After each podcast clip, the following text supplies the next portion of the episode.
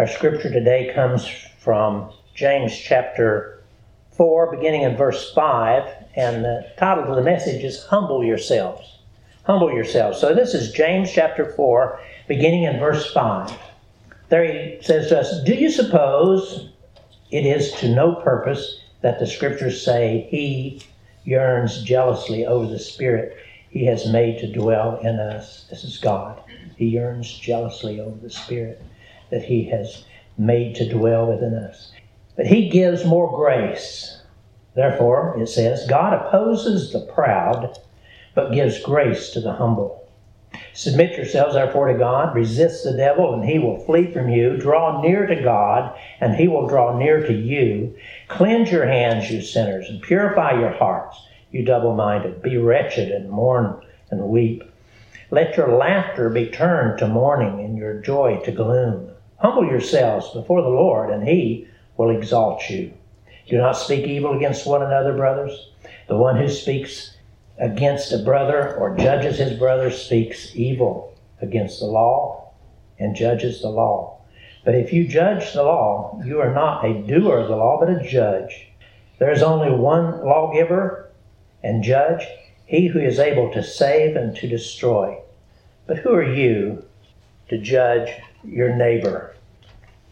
Each week, as we read these words given to us by the Apostle James, we become more and more aware of why so many people within the churches today only want to hear their preachers give the kindest and the gentlest of messages about God and about His expectations of us and our behaviors.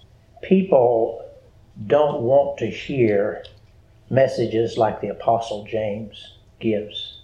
They only want to hear kind messages such as those that say, God loves you and He wants you to be healthy and prosperous.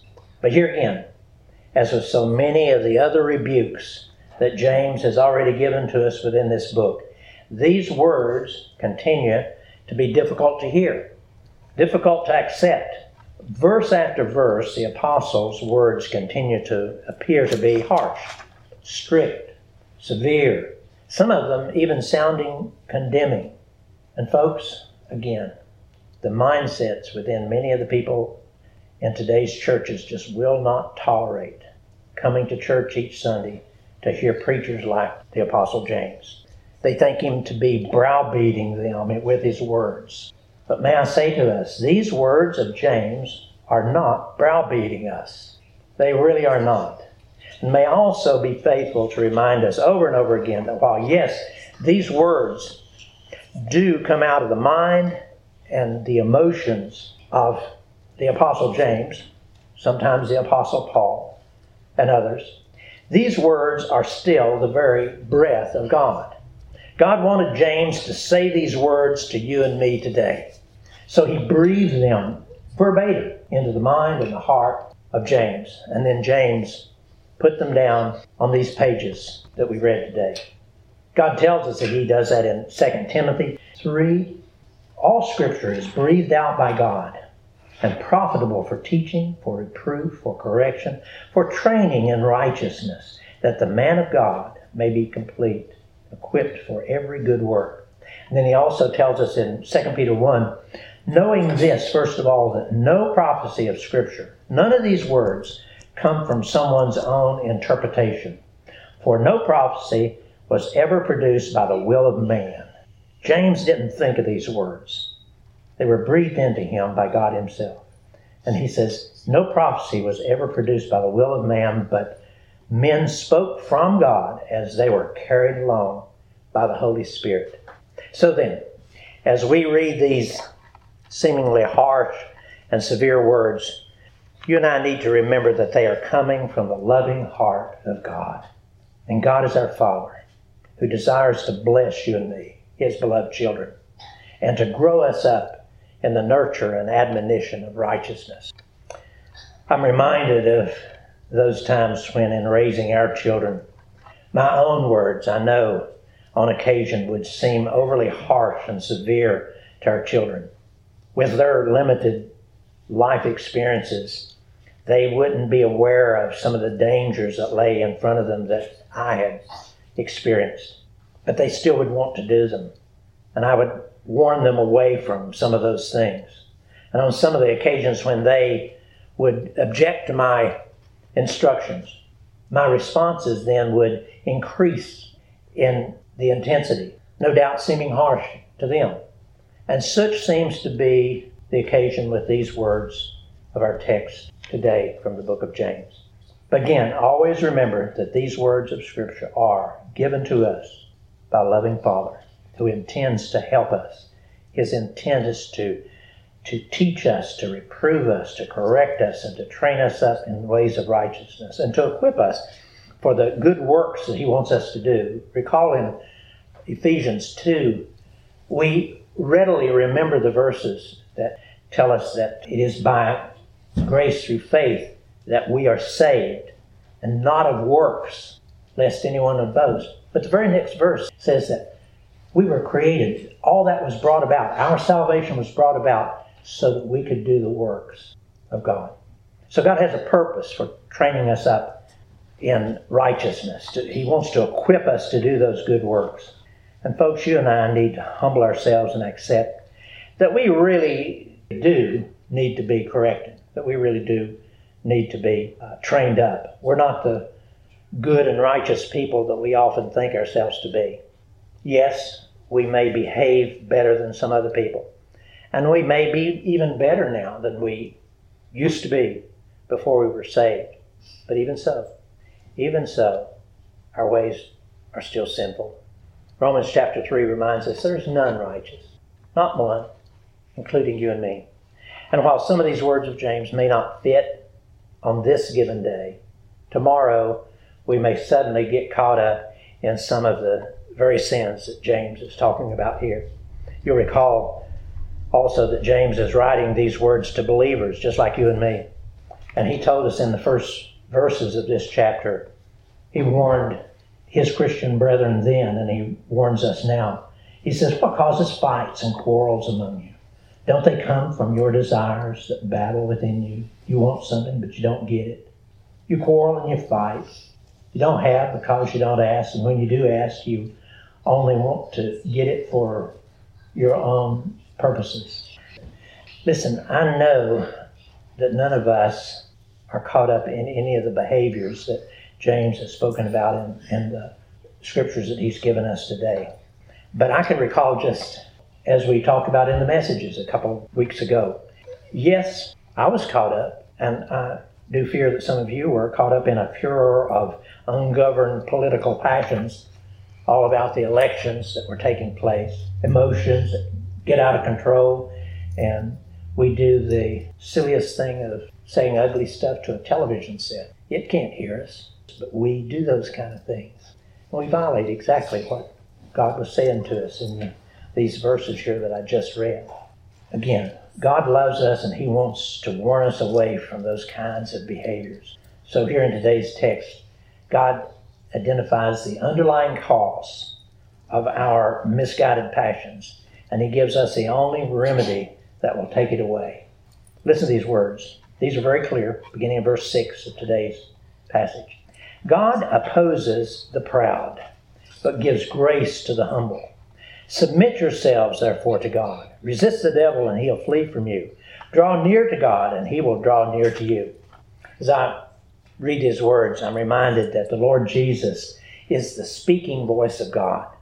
I love that expression, him being the speaking voice of God. In these words, we can hear the voice of the Lord Jesus, commending his very essence of his character to us, that of humility. Jesus is humble and meek. And you recall there in Matthew 11 where Jesus says to us, He says, Come unto me, all ye who are weary and heavy laden, and I will give you rest. Take my yoke upon you and learn of me, for I am humble and meek, gentle and lowly of heart. He wants us to learn that basic character trait of His, that of humility. In this verse I just read, He gives us two words that describe the very essence of his character. The words in this version of Scripture, gentle and lowly of heart, or humble and meek. They're two separate words, two different words. One of those words for humble, both of them mean humble, but one means to consider other people better than yourself and to conduct your behavior with them in that way, where you would consider them better than yourself. The other word goes a step further in humility. It's that of being willing to suffer humiliation for the benefit of another person. And that's true humility. And Jesus calls you and me to have and to always show that kind of humility as we involve ourselves with other people. He is gentle and lowly of heart, and so should we be. That's his character, that's his personality. Why does God take this and other similar opportunities all through these scriptures to instruct us about humility? It's because pride, in all its many forms, is mankind's most destructive sin. Most destructive sin, often causing very hurtful behaviors towards other people. Pride was so very evident, you might recall, in the many recent misguided behaviors and those ungoverned political passions that were seen in that election process. It was pride. Pride was the foundational problem. And folks, please know that on our own, you and I can't fix our prideful hearts. Let me say that again. On our own, you and I cannot fix our prideful hearts. The only remedy for pride is for the humility of Christ to rise up within us and take control within our souls. That's the only remedy. And please do remember also that God has already done his part in our receiving the precious humility of Christ. In those first moments that you and I were saved, scriptures tell us that the righteousness of Christ was by grace imputed into each of our souls. And that means that his presence his humble character is already within me, within you. And so we, were, we are without excuse. But what takes place? Well, within that transaction of how he imputes his righteousness into us, we have a part in that transaction. We must yield our hearts to receive that gift of his grace. You recall those words that we studied back in the book of John, the first chapter. There we're told in verse 12 that but as many as received him, to them he gave the right to become children of God, to those who believe in his name. Both of those instructions in that verse are necessary. You and I must believe, but it cannot stop there. We can believe. You'll recall we studied this earlier in the book of James. He says, even the demons believe and they shudder. There's another part to it, and it's the rest of this verse to those who receive him. You and I must not only believe him, we have to receive God's grace. And no, I don't understand that whole transaction, but you and I do. We must agree with God and receive that special grace. His grace is complete, yes. We are saved no matter what, by grace alone, through faith alone, in Christ alone. But there's still the requirement of us to receive what He has given to us within that eternal transaction, there are requirements that you and I must do on that part of that covenant agreement. And again, we must do these two things. We must believe Him and we must receive Him. And with receiving Him, that's that imputed character that comes into us. And with that character comes His humility. And again, no, I don't understand the mystery of that whole transaction. But on the authority of the Word of God, it's true. And so I have to, by faith, and you must, by faith, believe it. So then, as we receive this righteousness of Christ, we're then able to be humble, have His humility in us, and then we can begin to overcome the pride that seeks to always get control over our lives. But that truth then is the foundation of these other words that we just read. Then those words don't seem quite so harsh. They're not condemning with the humility of Christ abiding within us, we're then able to go ahead and see ourselves as being those who are weak and sinful and in need of the training in righteousness that He wants to give to us. And so James says to us that we have to submit ourselves to God. And how precious it is when we do that, when we submit ourselves to God. And about those words that he gives to us here about submission, I want to emphasize that this is not the form of submission that is a forced kind of submission. Too often we give in because we have to. So much like our children obey us when they don't want to obey us. He doesn't want us to have that kind of half hearted submission, but He also doesn't want us to receive His instruction in a compelling way. You and I need to receive this grace willingly and desire to have it. And it's the kind of submission that takes place in what I like to refer to as absolute surrender.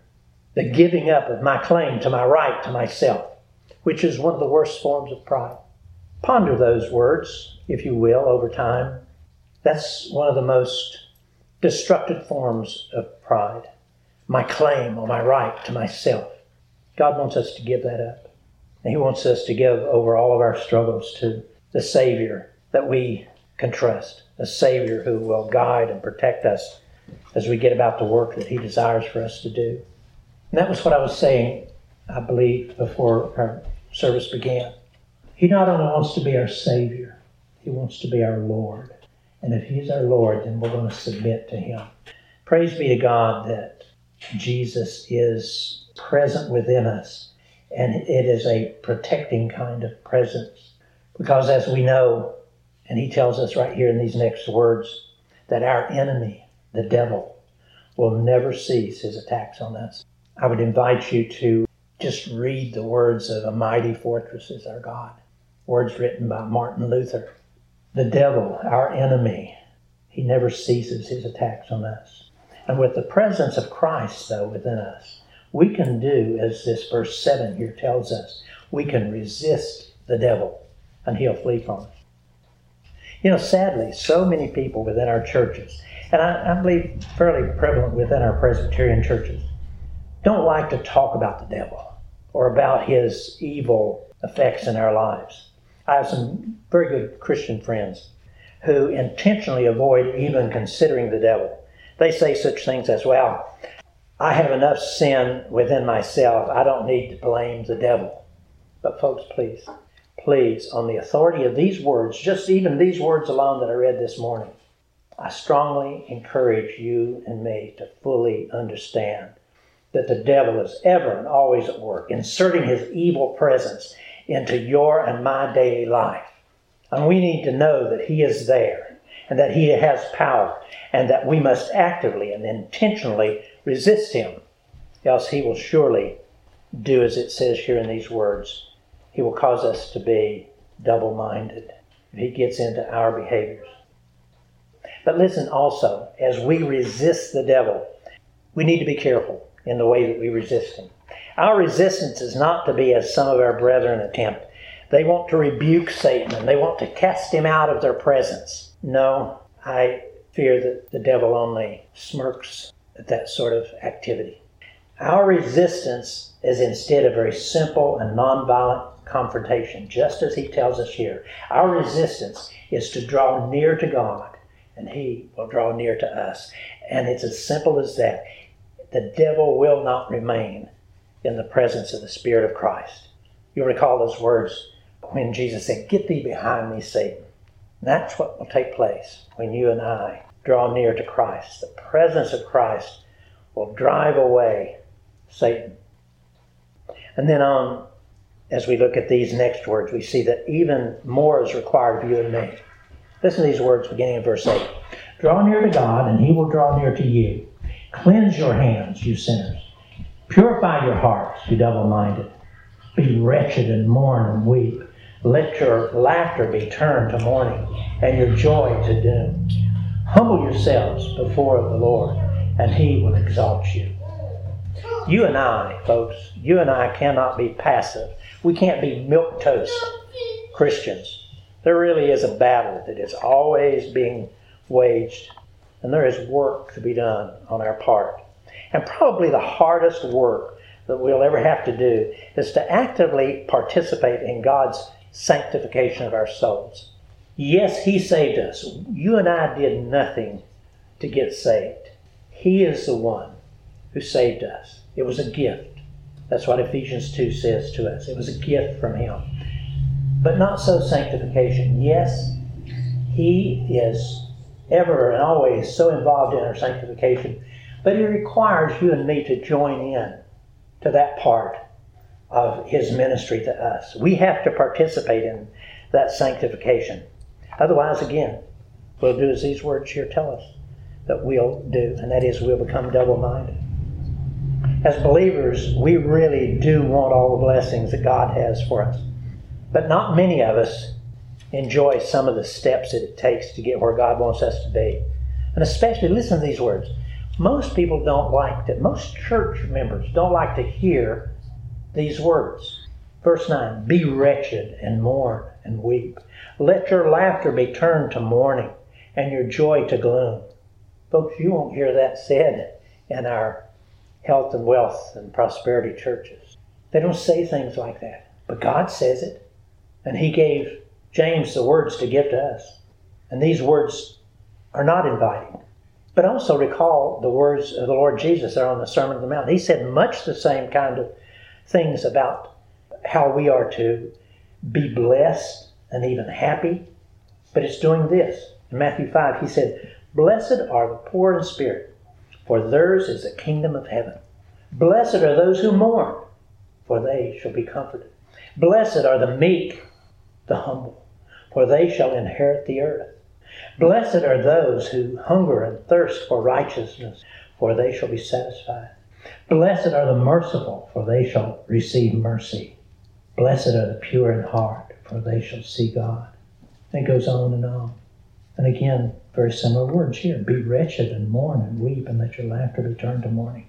Dear friends, these instructions are not very inviting, especially from our modern form of thinking. But on the authority of these words of God, if we will do exactly this, then we will surely be far more blessed and happy than we could ever hope or imagine. And then these next words to further sanctify our souls in verse 11, God gives us a simple truth about the foolishness of our rebellious tongue. You recall in chapters 2 and 3 especially, he talks about this tongue. We're not able to control our tongue. We too often find ourselves saying something bad about another church member or about a neighbor, especially about our politicians or our uh, news media. And as we ridicule those people, most often our minds don't even have the first thought about God and how we're offending Him. But here, God is telling us that whatever we say against those people, any of those people, we have to remember that our offense is really against Him. He tells us that in several places in Scripture, but here again, He tells us in verse 11 don't speak evil against one another, brothers.